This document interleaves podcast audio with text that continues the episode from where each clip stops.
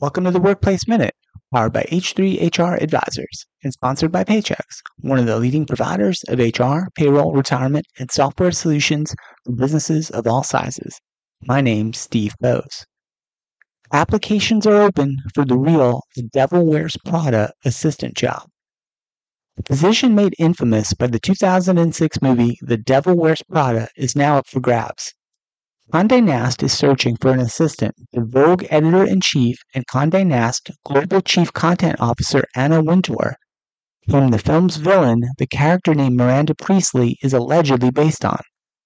In The Devil Wears Prada, Priestly's tough exterior and harsh workplace mannerisms are shown through her relationship with her assistant named Andy, who ultimately walks away from a job that is most certainly not for the faint-hearted.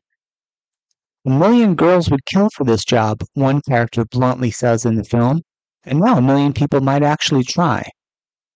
The assistant position will pay up to $80,000 per year, dependent on the candidate's experience, and includes many different responsibilities, from administrative tasks like fielding phone calls and emails, to more hands-on content assistance like coordinating presentations and contributing to production initiatives.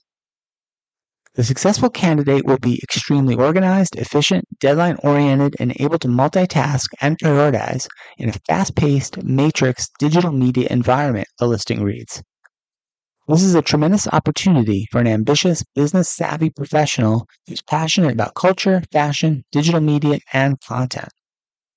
Vogue's ideal candidate is someone with a can do attitude, balanced by humility, who must have an undergraduate college degree and one to two years' experience in an assistant role within the industry.